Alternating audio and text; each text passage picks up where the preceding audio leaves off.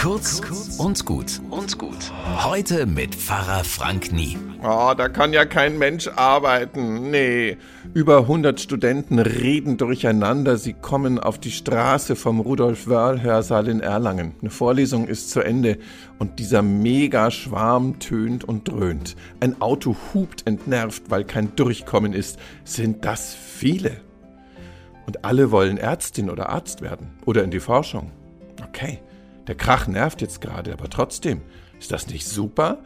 Über 4200 Medizinstudierende gibt's an der FAU und jedes Semester bewerben sich noch viel mehr Interessierte, als es Plätze gibt.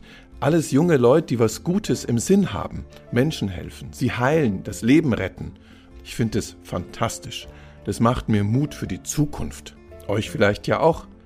Denn das Gleiche, das mit dem guten Willen, lässt sich über viele andere Berufe und Auszubildende sagen.